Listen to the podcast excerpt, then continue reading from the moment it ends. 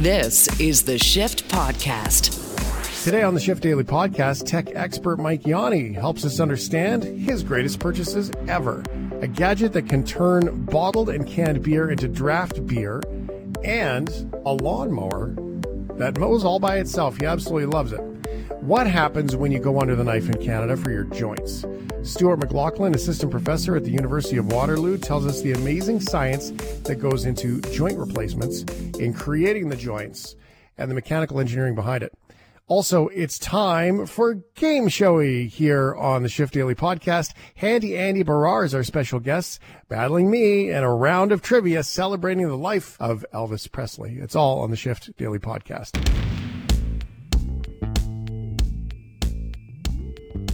This is the Shift Podcast.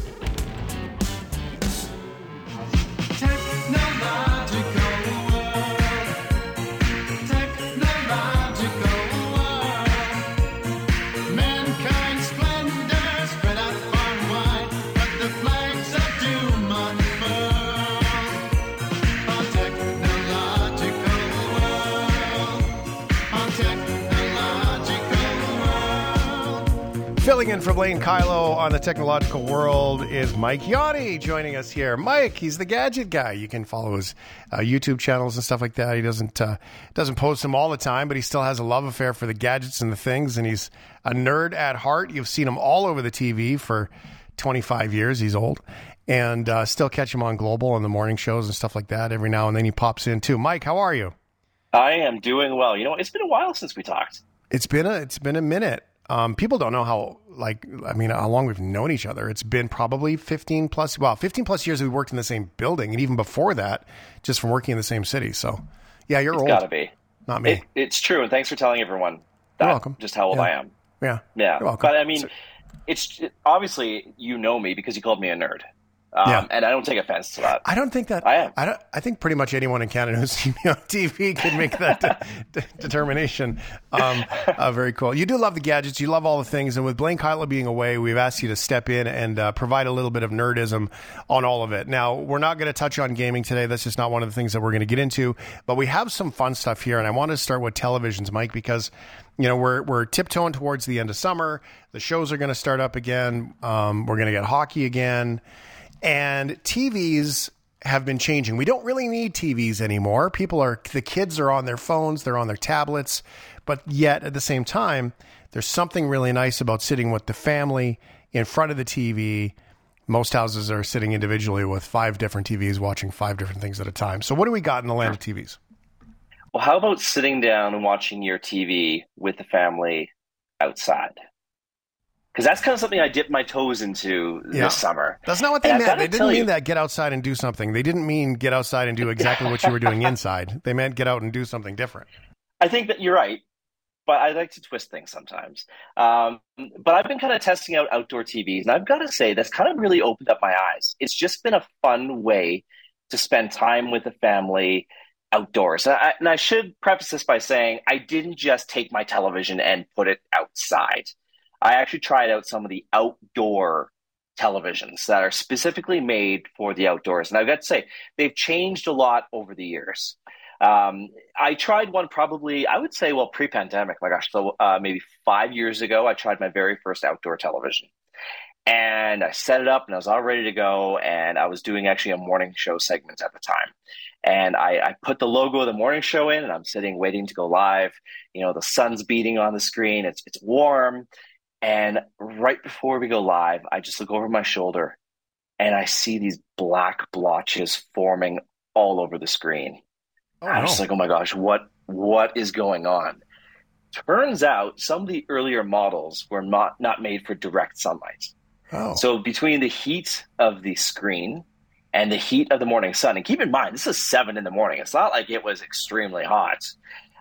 All of a sudden, the picture was starting to go, and this is like live television. Instantly. Right before I go on, I'm just like, okay, I told my cameraman, nope, pan off that. We won't talk about that this morning. Um, and so they've changed a lot. Technology has improved. Uh, they've now have models that actually can be in the direct sunlight, which is which is a big difference. Um, but it's a lot of fun to not only just watch movies at night with the family, you can play video games. Mhm. So, you know, your PS5, your Xbox, um, that's fun. So the kids have been loving that. And actually, we have been spending more time together as a family. It's kind of interesting. Hmm. I, I, the hot tub for me was a thing. That's when I tried it was to be able to put one outside so yeah. I could sit in the hot tub and watch the hockey game. There was actually one point where I couldn't, so I had a mirror. So I sat in the hot tub and I had the mirror reflected at the TV through the living room window. I could still watch the hockey game. That was a long time ago. Technology's changed a lot since Shane was using a mirror to watch the hockey game. Um, but one thing that I think that impresses me, Mike, when you talk about spending time with the family, and you've seen with some inflatable screens and stuff, so it's nice because the lumens of those projectors aren't very bright. You have to be up late. You have to do it. These TVs have a lot more oomph behind them. But to do family movie nights with the lawn chairs and get outside and everyone's sort of sitting around, the dog's running, and you're watching your movie, I mean, that's kind of a cool idea. It's fun. And you're right. I mean, yet you can take the projector, you can shine it on the side of your house, you can shine it on the fence, on a bed sheet. We've I've done that. And yes, that is fun. There's something to that. But when you have a 65 inch television that's, you know, bright and crisp, Colorful, and yeah. you're watching a movie, I mean, it looks it looks amazing. It sounds amazing. You can actually use Bluetooth on these as well. So you're not, you know, actually waking up the neighbors. No one can oh, hear what you're watching. So it's yeah. kind of like the old school drive-in where everyone had their own little bad speaker right? on your car window. Yeah, and they're completely waterproof. Uh, you can they can be out in the rain they can be out in the cold. So they're completely sealed. So that's one thing you have to think about is okay what's my source? What's my input going to be? You know they, they're smart. So they have you know netflix and all the different streaming services built in. That's probably the way to go. But you could hook up a cable box. You could hook up a satellite box. You just have to make sure the rain doesn't get into those. And all the hdmi ports on the back they're actually sealed so there is a flap that goes over the back that when you tighten in the screws, uh, the seal compresses, and so no water can get in. So oh, it's it's a little bit of a setup, and but I will say, they're not okay. So they're not cheap. You're looking probably around thirty five hundred dollars, starting to about five thousand. That's for about a fifty five to a sixty five inch. So they're not cheap. They're an investment for sure, but they are built like a tank. This is very different than the the thin plasma you have uh, or OL, uh, OLED in your living room. Uh, these are made from metal. It's not plastic. It's metal. It's glass. It has an internal fan to make sure there's no humidity on the inside. They are heavy. You know, they're over a hundred pounds. So you have to have, you know, the proper location to put this. I put mine on a, a, metal stand with with wheels, so it was it actually was perfect. We can kind of move Sounds it around. Like you stole it from the studio, but okay. Maybe no, that. but speaking of stealing, that is something else you have to think about though as well. This is an investment. So when you go away for a week, what are you going to do? Right. Do you move it into the house? Are you going to trust that no one's going to go into your backyard and walk away with this? Mm-hmm. So you know but there are gazebo, certain things to keep in mind. Mounted, oh, you know, sure. there's all kinds of things yeah. there, right? I, and I was thinking about uh, on Amazon, you can buy those floor mount TV mounts now too, so you don't have to put the holes in your wall, and it kind of pushes right up against the wall, so it's quite subtle, and it's just basically a TV on a stick. On a That's stick. exactly yeah, right. That's exactly what we did. We got one of those. Uh, they had wheels on the bottom with the the two um, pipes, uh, and you just bolt it right to it, and it was perfect. Nice. It was it was so much fun. I mean, yes, an investment, and you know what? You could argue. I hate to say this. Some televisions are almost disposable. How cheap they are you mm. could take a cheap TV and just have it out every once in a while too. Well, that's just it, right? Like they're so cheap. You can go get a non-smart TV for 40 bucks, 30 bucks used. Right. And you can I mean at 5 $3,000, I mean that's 100 TVs. You can have probably 2 years worth of TV nights outside and never bring it in again. I mean that's not very eco and responsible in the world of trying to take care of stuff, but I mean it does it's, work. It does. You're right. It's true. And that also kind of shows our age too I don't. I remember the time, and it doesn't seem that long ago when some of the plasma TVs were thirty thousand dollars for a right. sixty-five inch. Mm-hmm. It was not that long ago. I remember when my dad was so excited when he got a 32 inch CRT, like old school tube TV, because yeah. they finally came out in 32s. Like, holy cow. The family used to sit around and watch those 20 inch TVs in the living room. That was the night of, you know, watching MASH or something. Uh, Mike Yawney is here sitting in for Blaine Kyllo. Now, since we're talking about the yard, I was walking in St. Catharines, Ontario with my buddy Bob, and there was this little robot thing rolling around the yard. And I said to Bob, I was like, "This, what's going on here?" He's like, "That thing's running every day, all day. It goes in at nighttime, it charges, it comes back out the next day. The guy's lawn is perfect." And I watched it. I watch it get to the edge of the sidewalk, turn around, and go back. And he has no line between him, no fence between him and his neighbor on the one side, and it literally is a perfect straight line of mowing that this little machine just kind of keeps going and gets and turns and and does it all. Robot lawnmowers, uh, the way to go, maybe. You know what? That's a bad neighbor because I would let the robot go into the neighbor's yard and do their yard too. You think so? Yeah. that's honestly that's what I do. I, I do. I'll admit I have a robotic lawnmower, and probably one of the best purchases I've ever made. I've had one for six years, and I upgraded this year to an, a, a model that's just slightly bigger.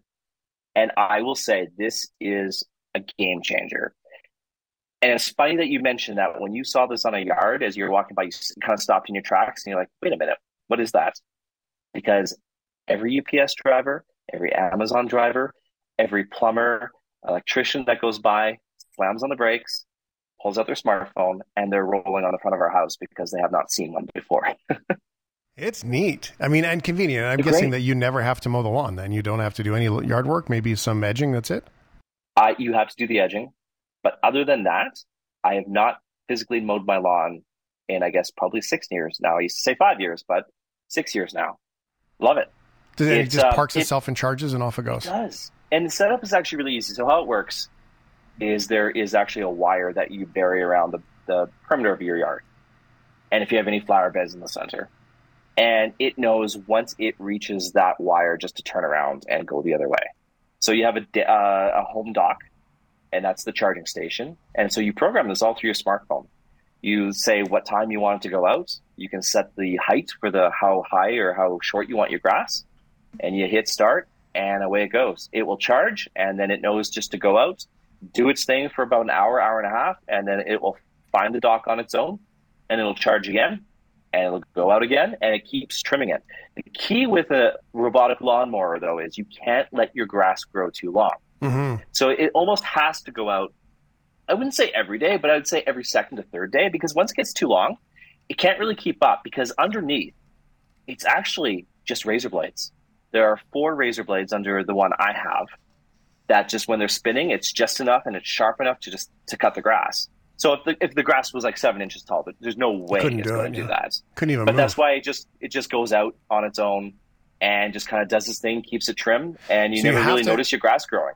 In the springtime, when it's short and brown, um, and then it gets, you know, you got to get it out right away, so it keeps going. And I'm assuming that means because it's only clipping off a few millimeters of time, there's no bag, no cleanup no bagging, and you'd have no idea that your grass is being mowed because the, the trimmings are so tiny that yeah. it's actually good for your grass because it's going back into the grass. Mike Yawney's filling in for Blaine Kyllo here on the shift. It is a technological world, and having beer at home for me, it's cider actually.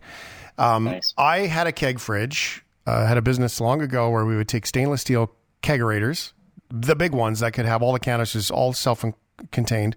They fit nicely in the kitchen, and um, part of the deal was with us is I had a guy who did caricatures, so I could take and I was like Mike Yawney Beer Co. and it was a caricature drawing of your face, thumbs up or whatever, and we, they would wrap. I would get the guys to wrap the fridge with your face, and then you had your own beer company, and you could even get your keg handle, whatever.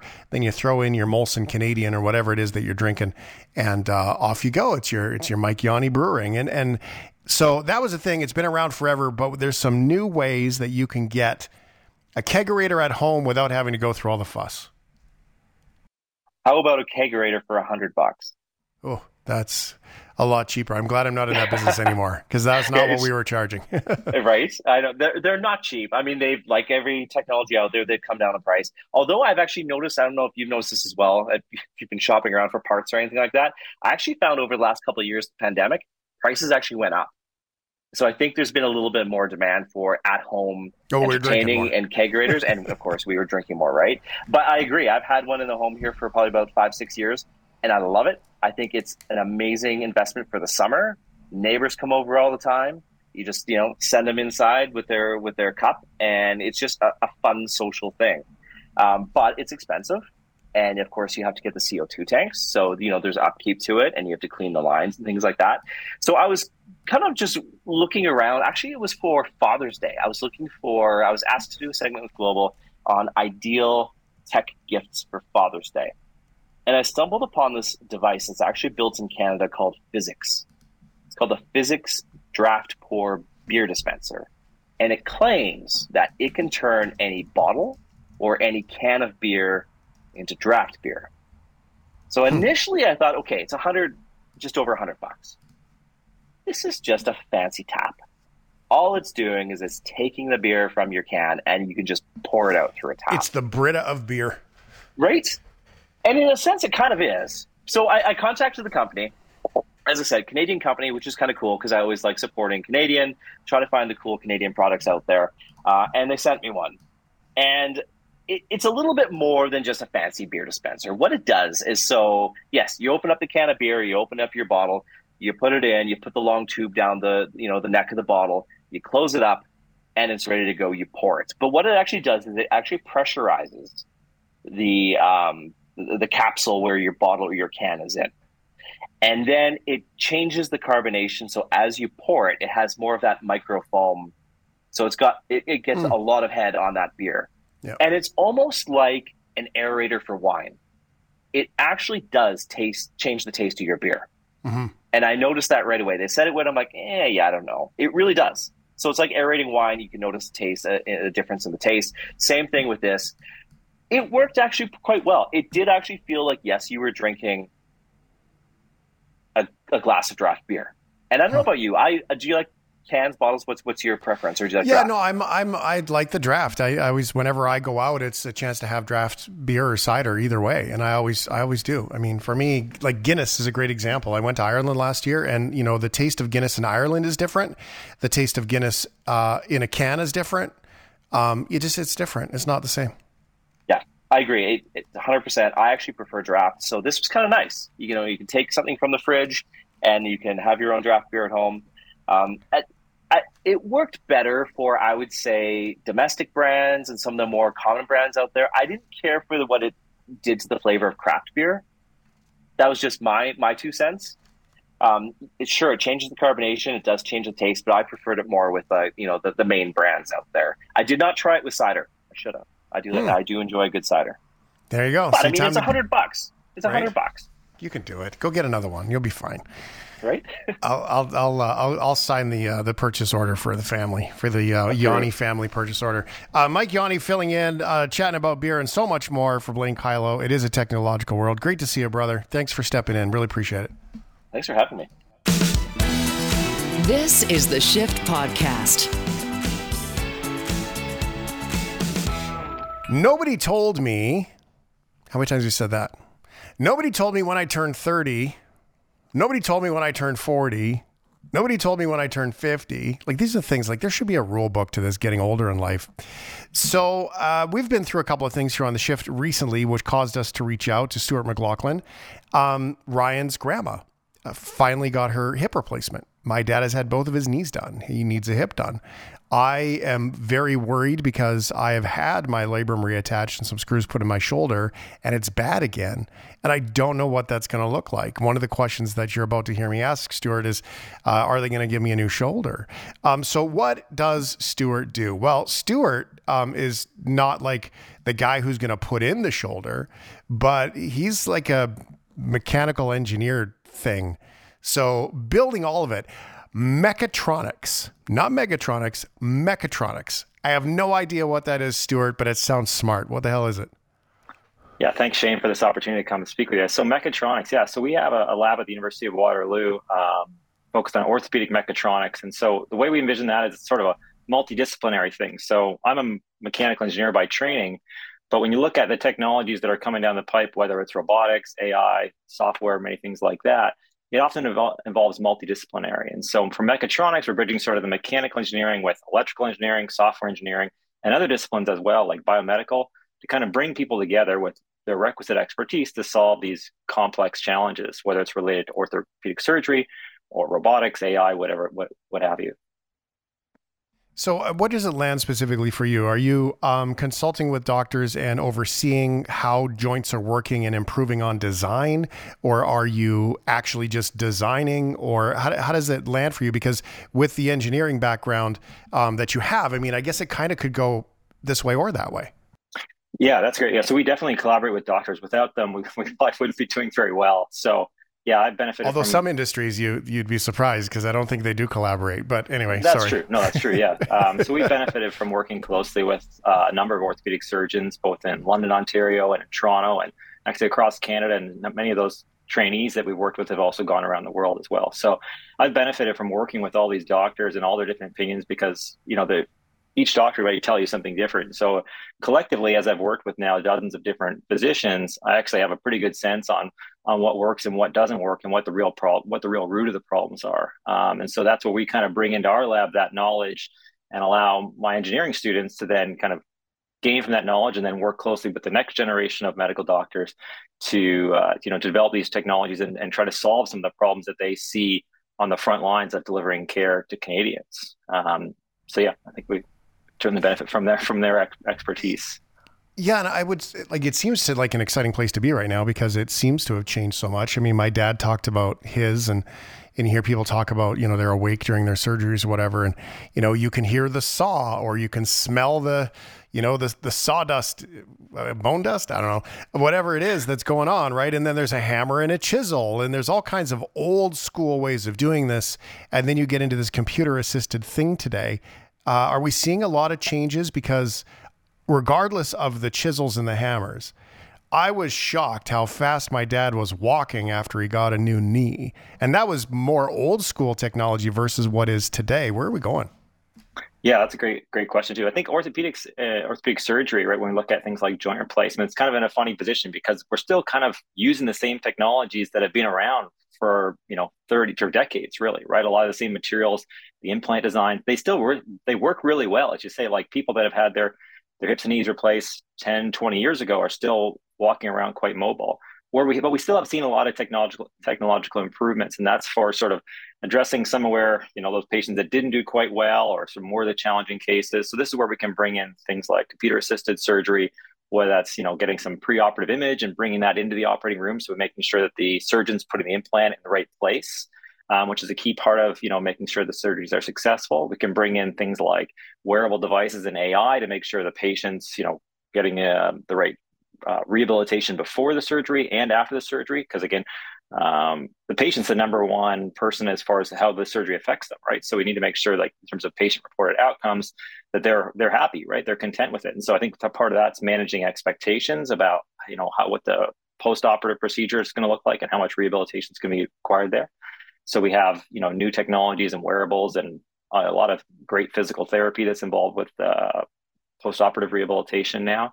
And then we have, like, kind of looking at the forefront now, we've got things like robotics right now. So there's a lot, huge push on surgical robotics, and again, that's really just to help make these procedures more efficient, more repeatable. Um, ultimately, hopefully, more cost-effective for the hospitals. Um, but I think those technologies are still sort of maturing. Um, and then again, like a lot of industries, we also have things like AI and artificial, and like artificial intelligence coming in here. And so that that's still trying to figure out where does that fit a role in terms of you know identifying the right patient to the implant to the outcomes and really tying in those large data sets to um, you know make sure that the whole system can thrive and be successful um, so that's sort of i guess is the ideal goal so surprises has always been a thing um, you know you hear stories about well we went in to change the the the, the joint and then you know oh we found this right? You find fissure cracks or, or breaks or old breaks and things that you didn't know. The, the computer modeling that happens, I, this might be even more of an imaging question than necessarily, but I'm hoping it lands on that compute computational part. That are doctors able to kind of see it, map it out, almost even rehearse it before they get in there today versus, you know, by the way, we went in there and we found out you have three hips, not two. Like, I don't know. Uh, right? Like something yeah that is shocking that your bones have been broken five times. Did you know that? Um, as opposed to like computer modeling today. And I guess I imagine a little bit of Hollywood, a little bit of sort of 3D holograms, sort of be able to look around and see what's there before you start cutting things open and snooping. Yeah, I mean that's really insightful there because we certainly I think that's the forefront of what's happening now. A lot of it, and again, it kind of ties in what you're saying. We have imaging, and imaging really allows us to see inside the body, whether it's something like X-ray or MRI. So we have a, an image that we can use to kind of understand what's on the inside. So hopefully we're not going to see three hips. We'll typically see some type of hip or some type of whether it's a shoulder or a knee that has some type of you know degeneration or injury that needs ultimately have a surgical procedure. What you're talking about though is sort of the, on the preoperative planning side and the training side, right? So how do we actually put the surgeon in the best place to actually execute the surgery in the way they want, right? Because if they open it up and they haven't seen it before, especially when you're talking about maybe uh, more junior junior doctors that haven't had that yeah. exposure to the training that they had to go through, you know, um, years well, like ago. A, like a carpenter, right? You always say, you know, measure twice, cut once. And I imagine a doctor who's doing a shoulder or a knee replacement for the first time, they're like measuring five times before they yeah. cut. You know what I mean?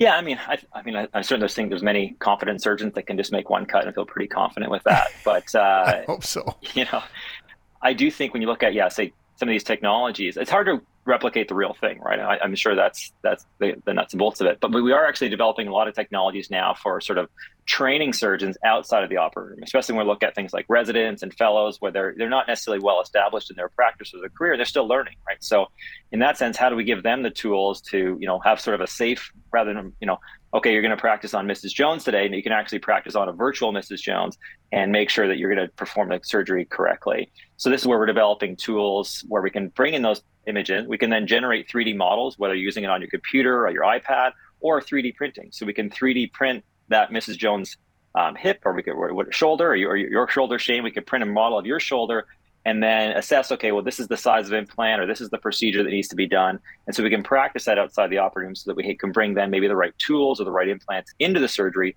so that the surgery is done effectively. The other cool thing that i think we're, we're seeing more and more of now is the idea of virtual reality or augmented reality where we can bring in more vision type tools where they can actually bring that image you can actually see the image on top of the patient. Um, those take it's not necessarily that's everywhere now but we are seeing more of that and a lot of interest in those type of technologies as we see you know newer headsets whether apple's got a new headset coming out next year. And so we'll probably see some interest in you know developing surgical visualization tools for those kind of things where you know a resident could you know the night before the big case they could put the headset on and sort of go through a walkthrough of of how that procedure is going to go. So, I mean, I think that stuff's really neat. Um, and so our lab has definitely been interested in developing those type of tools, often in collaboration with other, as I said, whether it's clinicians in Toronto or across Canada. Mm. I imagine like a heads up display of uh, you know being able to sort of see things as they unfold. Again, it's a little bit Hollywood, but it seems to be coming to real life now. With your original background, right? Like how you got started in this mechanical engineering, is, is there a joint that becomes your favorite through this that is either simple or complicated or maybe it's the simplicity that that makes it the most beautiful i mean you because i mean i'm assuming stewart the mechanical part of you is how you ended up here i mean i don't know about you but the blood and guts eh, not for me um, is there something that still kind of gets you in awe when you see it and you're like i can't believe that actually happens yeah, that's great. I mean, definitely that's how it worked out. We have a number of surgeons in our family, and again, I just didn't really want to go down that road, so I did the engineering. Yeah, very smart had, of you. Had a chance to work in automotive for a couple years, and that was also realized was not for me. So then I found myself back towards the biomedical side, and really kind of found my niche blending between engineering and medicine. Um, so yeah, still the, the, blood and guts can can kind of get to you at times. But for me, right. I, I, guess I'm kind of more known as a spine guy. Um, as far as sort of my training and background, we uh, that's sort of when I was first exposed to working with clinicians. It was a number of spine surgeons in London, primarily Chris Bailey, who's who's there and, and leads a really interesting program, both on the research and on the clinical side out in London. And Chris Chris got got me my uh, gave me my interest in in the spine and really when you look at things like hip and knees, those procedures do really well. Like the patients, for the most part, you know, those implants last 10, 20 years.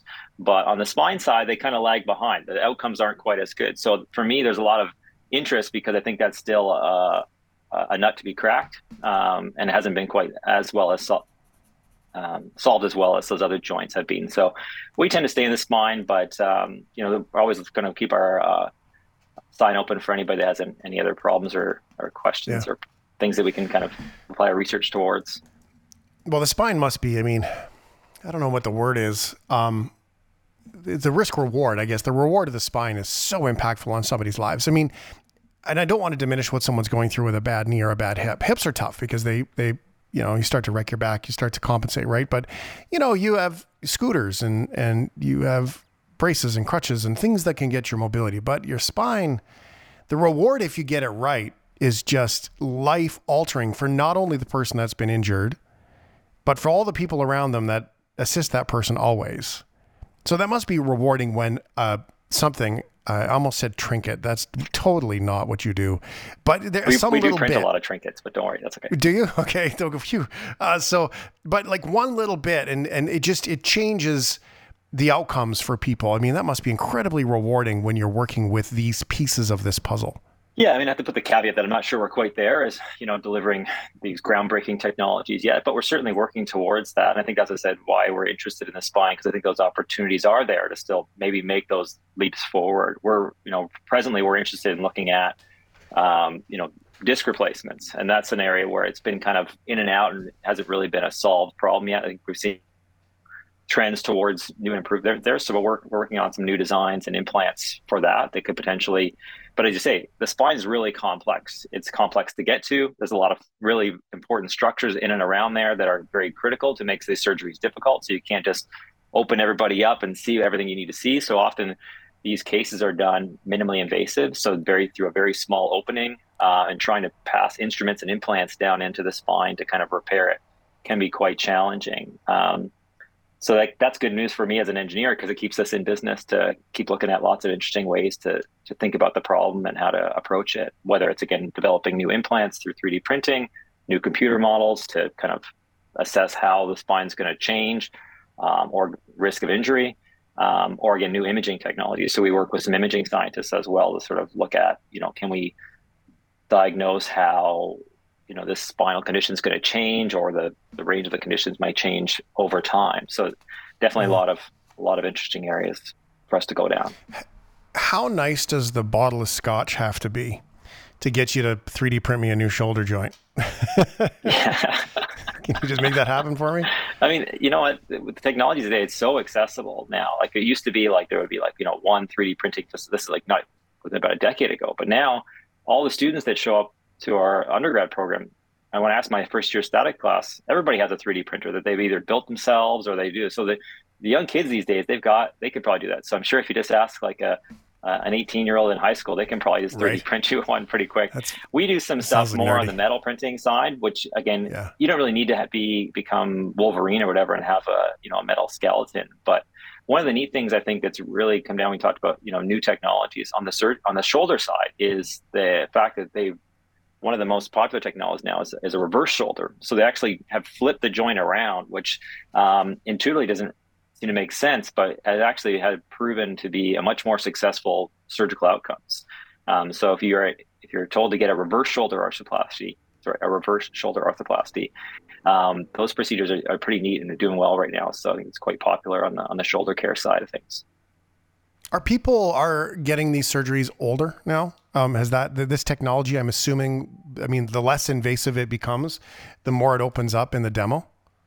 Honestly, I almost wonder if it's going the other way. If it's actually skewing really? younger now, because you know people are more active and they're pushing their bodies harder. And I think the fact that the technologies are doing well, technologies are doing better now.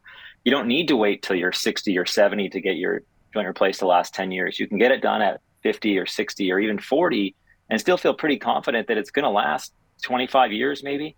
And then the revision procedures can also do pretty well. So, you know, I think it's, I think it is actually skewing younger. And I think this is what also kind of exacerbates the problem is that we're not look targeting just a small older population now. We're actually targeting a much larger population from the 40s to, you know, your hundreds um, with these type of procedures. And that's really put the stress on the system that there's more and more interest because, as you say, these generally these procedures do really well um, and can be have a big impact for a lot of people.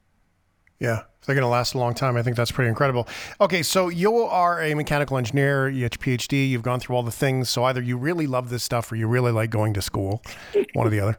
Um, the yet all of the things that you can build and all of the nuts and the screws and the bolts and and um, all the metal bits that you put together is it grounding for you the humanity of it all in that you still have to do the rehab you still have to do the exercise you still got to find a way like if you've been sedentary for so long that that's part of your problem and then now you've given this extra second chance at things because it's a knee or whatever and you've got to get moving the, the regardless of all the science behind it it must be powerful for you after all of this study, when it just boils down to look, we can do all these bits and pieces, but if you're not willing to do the work as the human, it's not going to help.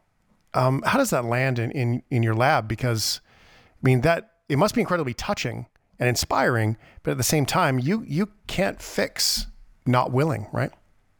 Yeah, I think that that's why the patient education piece of it's really important, right? Because you need to make sure that the patient who's receiving the care is not just saying like, "This is a free ride. I'm going to be perfect." They they're a real key cog in making sure the procedures are successful, um, both before the surgery and after the surgery. And obviously, after the surgery, and you say we've got newer procedures now that can get people out quicker, which I think is is a great you know accomplishment for for humanity to get you know have those people can basically go in in the morning and be out in the in the afternoon with a with a new hip or knee. Um, but yeah, on our side is you know we slave away and do the research to, to crack one small code. But again, as you say, if, if the patient's not um, you know doing the right rehab or the, or following up on the therapy or going to the visits to kind of monitor how that therapy is going, um, you know, it could be for naught because again, these are still at the end of the day complex procedures that are trying to kind of hit a sweet spot and you know things can go awry but you know they also have ways to, to correct that too right with as i say like you can kind of do a revision procedure or you can you know live with it right so maybe you've reduced your pain from a 10 to a 5 and you then it went back up to a 6 but you can live with that so um, mm-hmm. i think that's you know kind of where we stand and i think you just have to realize that you're just a key part like one part of a bigger puzzle right so we try to we try to help looking sort of forward looking and, and what the, what technologies are going to be coming down and where that might fit into Canada's healthcare system. Um, but realizing that you know Canadians and the patients themselves play a huge role in that is really important. Yeah, really important. It's fascinating. I mean, you're still a young man. Do you find that the um, when you go about your day, this is a personal question. That's okay. When you go about your day, you get up in the morning and all those things. I mean, do you because you're literally you know, working on designing and changing designs for a shoulder or a knee or a hip, or in your case, mostly spine. Do you find that you are conscious of that when you get up in the morning? I mean, you know, every day you get a new ache and pain, all the things start to happen, and and you don't want to be the. It's kind of like here, right? Where don't don't ever be the headline. It's kind of a good rule of the media, right? To if you're going to host a radio show, don't be the headline in the show. I mean, you kind of don't want to be the patient on the table unless you have to be. Does that is that a big part of what you do when you see that? Kind of like a dentist who takes care of their teeth, I suppose. Yeah, I can't say I'm the most active or exercise person, but we do have three young kids that keep us keep keep me busy. Um, but at the same time, I do laugh where I feel like there'll be times where you're sitting in a lecture for you know many hours or hearing somebody talk, and I feel like the like the pain that I've caused my back for sitting in that lecture for three hours. I'm not sure I've actually re- advanced research enough to to help help correct that. So there's a bit of balance personally on making sure that I do enough positive research to at least alleviate my back pain from sitting with poor posture in chairs. That's good. That should be your next next time you do a keynote of some sort. You'd be like, okay, everybody, come with me. We're walking. I'll talk. You yeah. listen. At least uh, as, again, when I teach the here. students in undergrad, I do try to get get people to stand up and do jumping jacks or jump around a little bit to uh, keep them moving because I you know, my three hour lectures, I can't say are the most exciting, but sometimes they can be a bit fun. you don't give yourself enough credit. Uh, fascinating stuff. This is uh, really interesting, I think, for people to know some of the amount of work and science that goes behind it. When we say, I need a new knee or I need a new hip, um, or in my case, my, my fear of maybe needing to get my shoulder done again, I, um, we just sort of think that it all is there. Like you went to Walmart and, you know, you, you bought a new air fryer but there's an awful lot of work that goes in behind the scenes, and to hear that part, I think is it really changes perspective. So thanks for sharing that with us. Yeah, thanks, Shane. Appreciate the time. This is the Shift Podcast.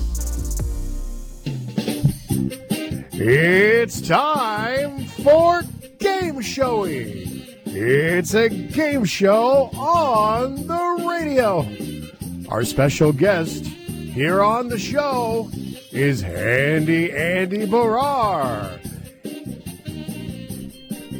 He's not joining us from Connecticut, it's from Surrey, BC. But he's cool and he has an Airbnb and he skips a lot. Here's your host, Ryan O'Donnell. Hi. Thank you, Bob. And thank you, Andy, for joining us at this hour of the morning. And uh, this is a very special game because this is a rematch. This is round two of Shane and Handy Andy go at it in the trivia game show, the Gameshowey, Canada's favorite radio game show. Andy, how you feeling before we get started? How you feeling? This is this is the redemption show. Okay. This is what it's all about because I don't This- like losing. I'm like Michael Jordan. I'm very competitive in everything I do, including radio game shows. You're just like Good. Michael Jordan. Just like him, just like him. Just yeah, like- you're gonna we're, need we're pretty six much two wins peas in a from row. the same pod. Yeah, you know, I just didn't play basketball. That's the only difference. Yeah, uh, neither did I. So, uh, well, anyway, uh, I'll thank you. I'll thank you very much. The reason I'm saying that is because on August 16th, 1977, Elvis Presley passed away. It's a redemption at the age song of for just- Andy. You're all being serious. Well, yeah, I gotta get us into this. So, look, Elvis Presley passed away. Uh, Oh, how many years ago now? 40. 13. Yeah. He was still alive So, until the pandemic. yeah. He Um, got COVID. oh, what? He's still you alive. ever guys. read- Come on, let's be Did you ever read the Elvis- magazines of the grocery store? Oh, Yeah, right. Sorry. That like that whole thing, like you have to understand millennial exposure to Elvis, there was never any theories that he was still alive. Like he's just Oh, oh, yeah, was no. always in the magazines of the grocery till when I was a kid. Yeah, but even as a kid you'd read it and go, Yeah, no, that's not that's not real. Why, man, you believe Uh, that stuff? I, I believe that Elvis has indeed left the building. Uh, but anyway, so he passed away uh, on this day many, many years ago. And today we're going to pay tribute to his career, his life with some Elvis trivia. So here's how this game works if you're new here. Our contestants are going to pick a question and difficulty of said question. Now, today we're playing for rhinestones because I cannot think of Elvis Presley without thinking of the most rhinestoned out outfit ever. Nobody could wear it like he did. And so, if you have want to yeah, uh, even have a chance, you're going to need some rhinestones. Now, one rhinestone would be an easy question, and three would be a difficult one. Now, when you get the question right, you will hear not the song playing in the background, but you will hear this.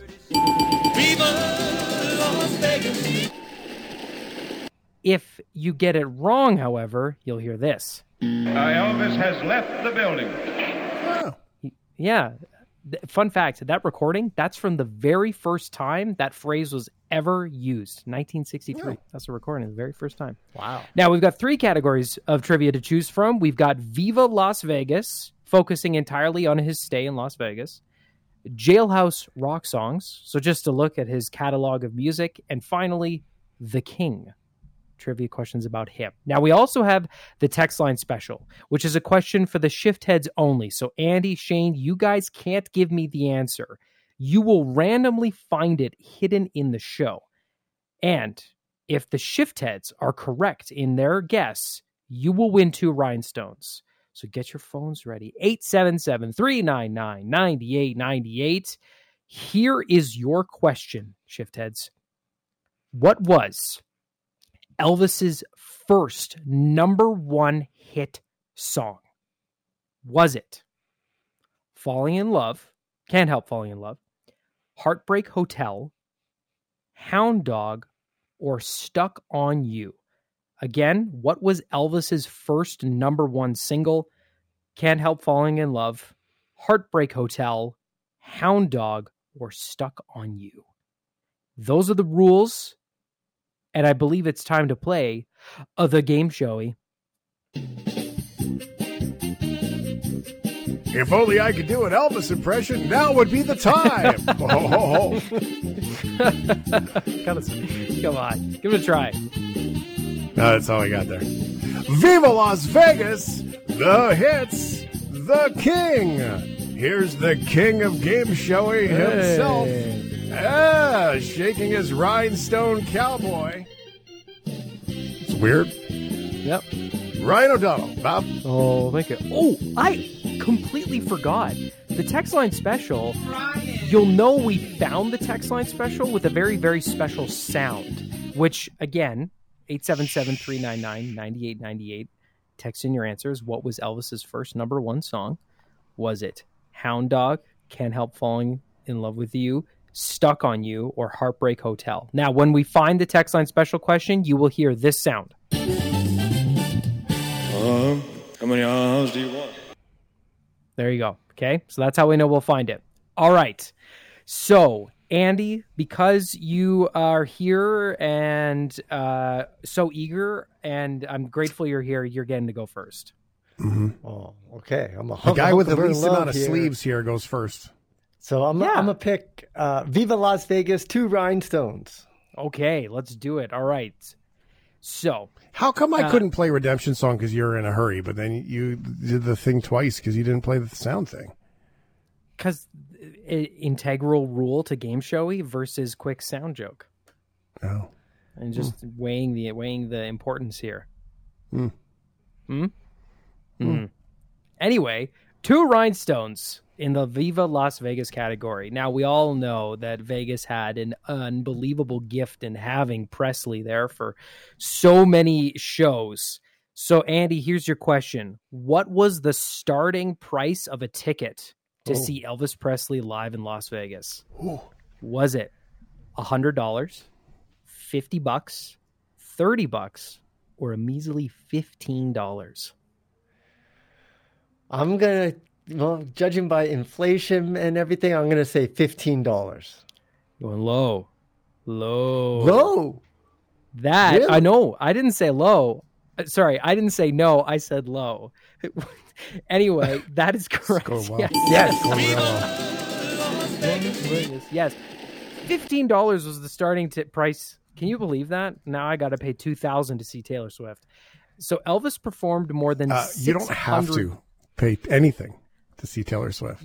Yes, but uh, for context, Elvis Have performed to. more than Reckless 600 use to. shows before he died in 1977, including 58 straight sellout performances. The starting ticket, $15.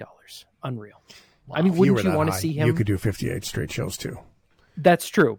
I mean, wouldn't you want to see him for 15 bucks rather than 2000? Well, back then, I deal. bet you like a can of pop was like ten cents, so it's all relative, 1970s? I don't think so. don't know. I don't think if you did inflation on fifteen dollars, that it's going to be the equivalent of eight hundred dollars to see Taylor Swift. I don't think so. Oh, man. All right. Well, well All right. done, Andy. Coming out of the gate swinging. Shane's up next. Where are we going? Mm-hmm. I'm going to go with three rhinestones for the hits. Right. The hits. All right. Elvis has an unbelievable catalog of music, just hundreds of songs. But what is the most streamed Elvis Presley song? Is it Jailhouse Rock, Can't Help Falling in Love, If I Can Dream, or Suspicious Minds? Well, that's uh, can't help falling in love. Only because I was listening to Elvis earlier today and I saw the numbers. There's some big numbers, and that is correct. Yes. Seven hundred and thirty-two million twenty-nine thousand one hundred ninety-nine. Hey, didn't UB40 do a rendition of that song? Everybody did. a rendition of They that did, song, yes. but UB40's was- version is quite good. It is. Yeah, it was actually um, in some ways more popular. Yeah. I, I would have thought it would have beat Elvis, but his was obviously the original. Michael Bublé did it too. It's just such a good, uh, ro- like romantic. Like you hear it at every wedding. Like it's just a, it's just a, But- it's such a great love song. And, and let's be honest, it's kind of easy to sing. Is it? Why don't you want to try it for you? Want to sing along here? so easy there, buddy. I can give you the UB40 version. Get a little funky reggae feel to it. you got to go low.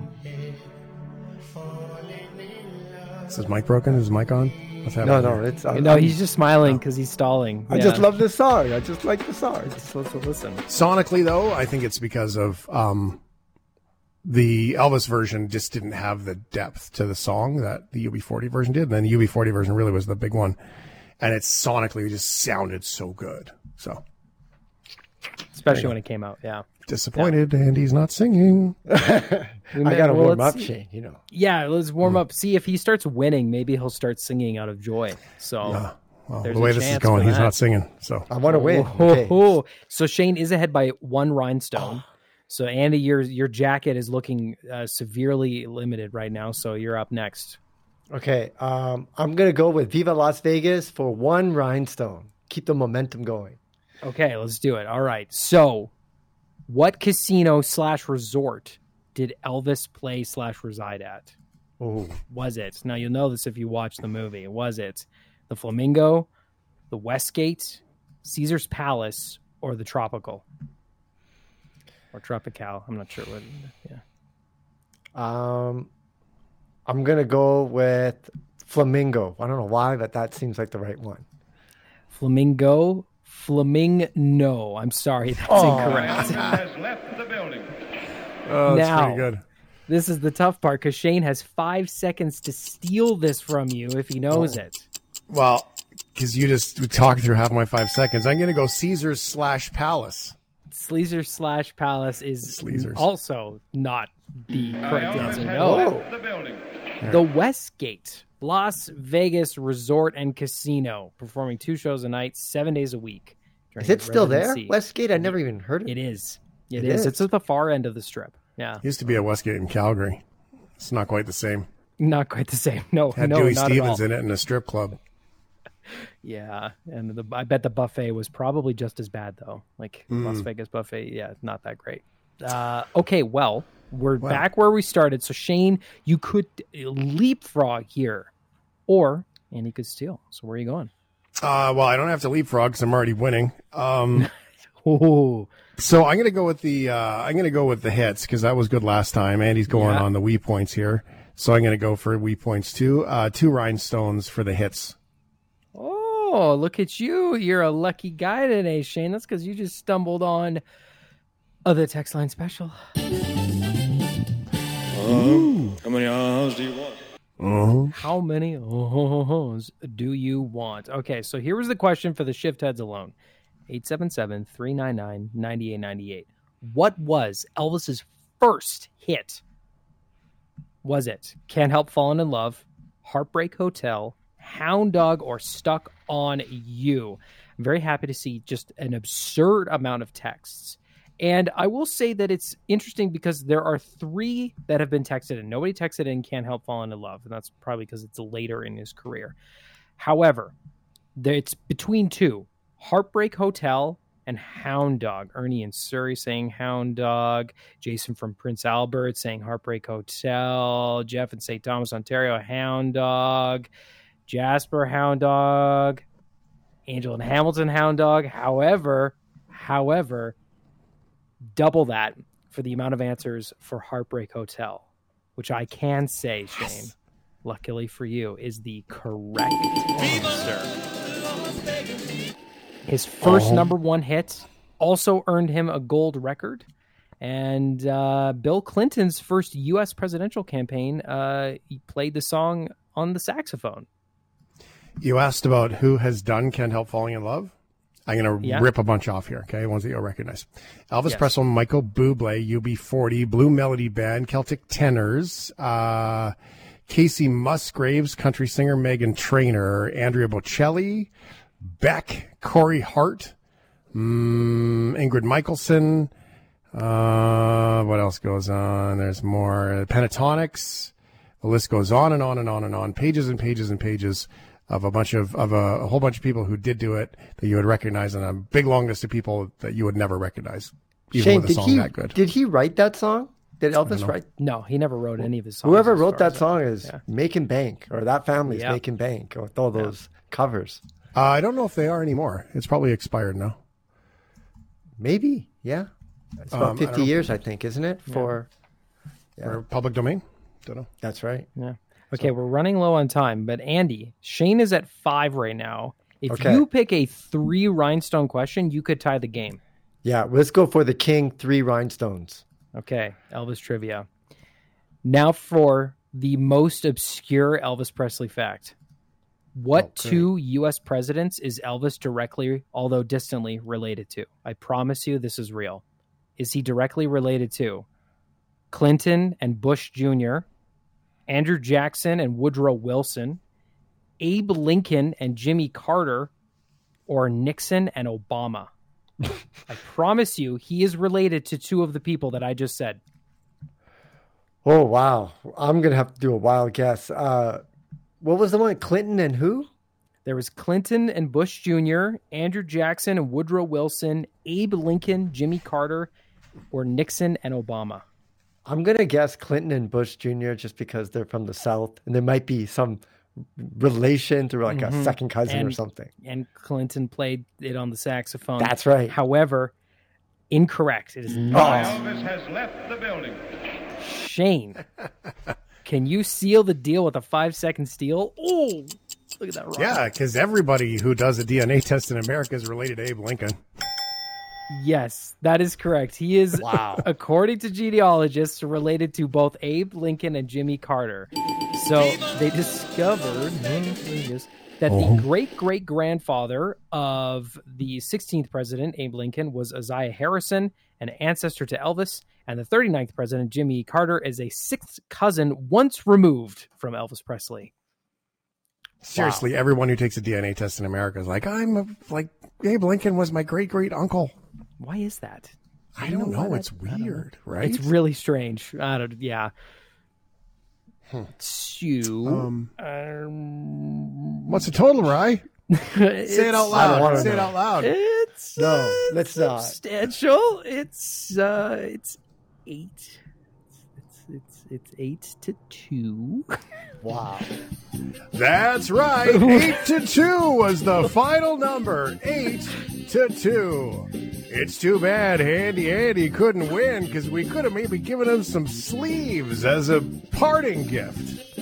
He joins us every single Monday here on the shift for the Handy Andy Baryer segment of things. Not sleeves. We don't wear sleeves, although we should be grateful because he did wear a shirt this time. It's hot. I don't blame him. It's okay, Andy. I don't mind. You do It's hot you out here, guys. It's hot. Yeah, it's hot here too. Lucky I'm not wearing any sleeves, or I am wearing Right. sleeves, Shane. I've thought about it. Not thought about not wearing sleeves. Yeah, it's hot. Yeah. It's like 30 degrees. All right. It's not hot, dude. It's like 12 degrees outside. What are you talking about? Yeah. All right, Handy Andy made a lot of sacrifices to be here with us on the shift tonight, and uh, we appreciate for that a golf clap. Thank you. Thank you. Uh, thank you for Oh, being for here and and You got to do up. this again, guys. Oh, cool! I was kind of thinking you were never going to come back after that. No, score, no, but no. I'm I'm can't I'm very uh, stubborn and gritty. So I'll keep playing G- Gameshowey until I start winning Gameshowey. Okay. This is good. I like the competitive nature. Don't give up, even though it was eight to two. Well done. Andy, Andy, Mondays here on the shift. Thanks for being here, pal. Really appreciate it. Thanks, Shane.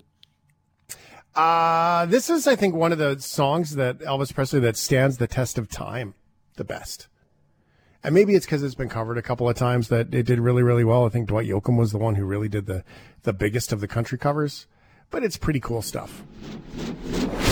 Thanks for listening to the Shift Podcast. Make sure you subscribe, rate, and review the show and share with anyone you like. Get it on Apple Podcasts, Google Podcasts, Spotify, and CuriousCast.ca.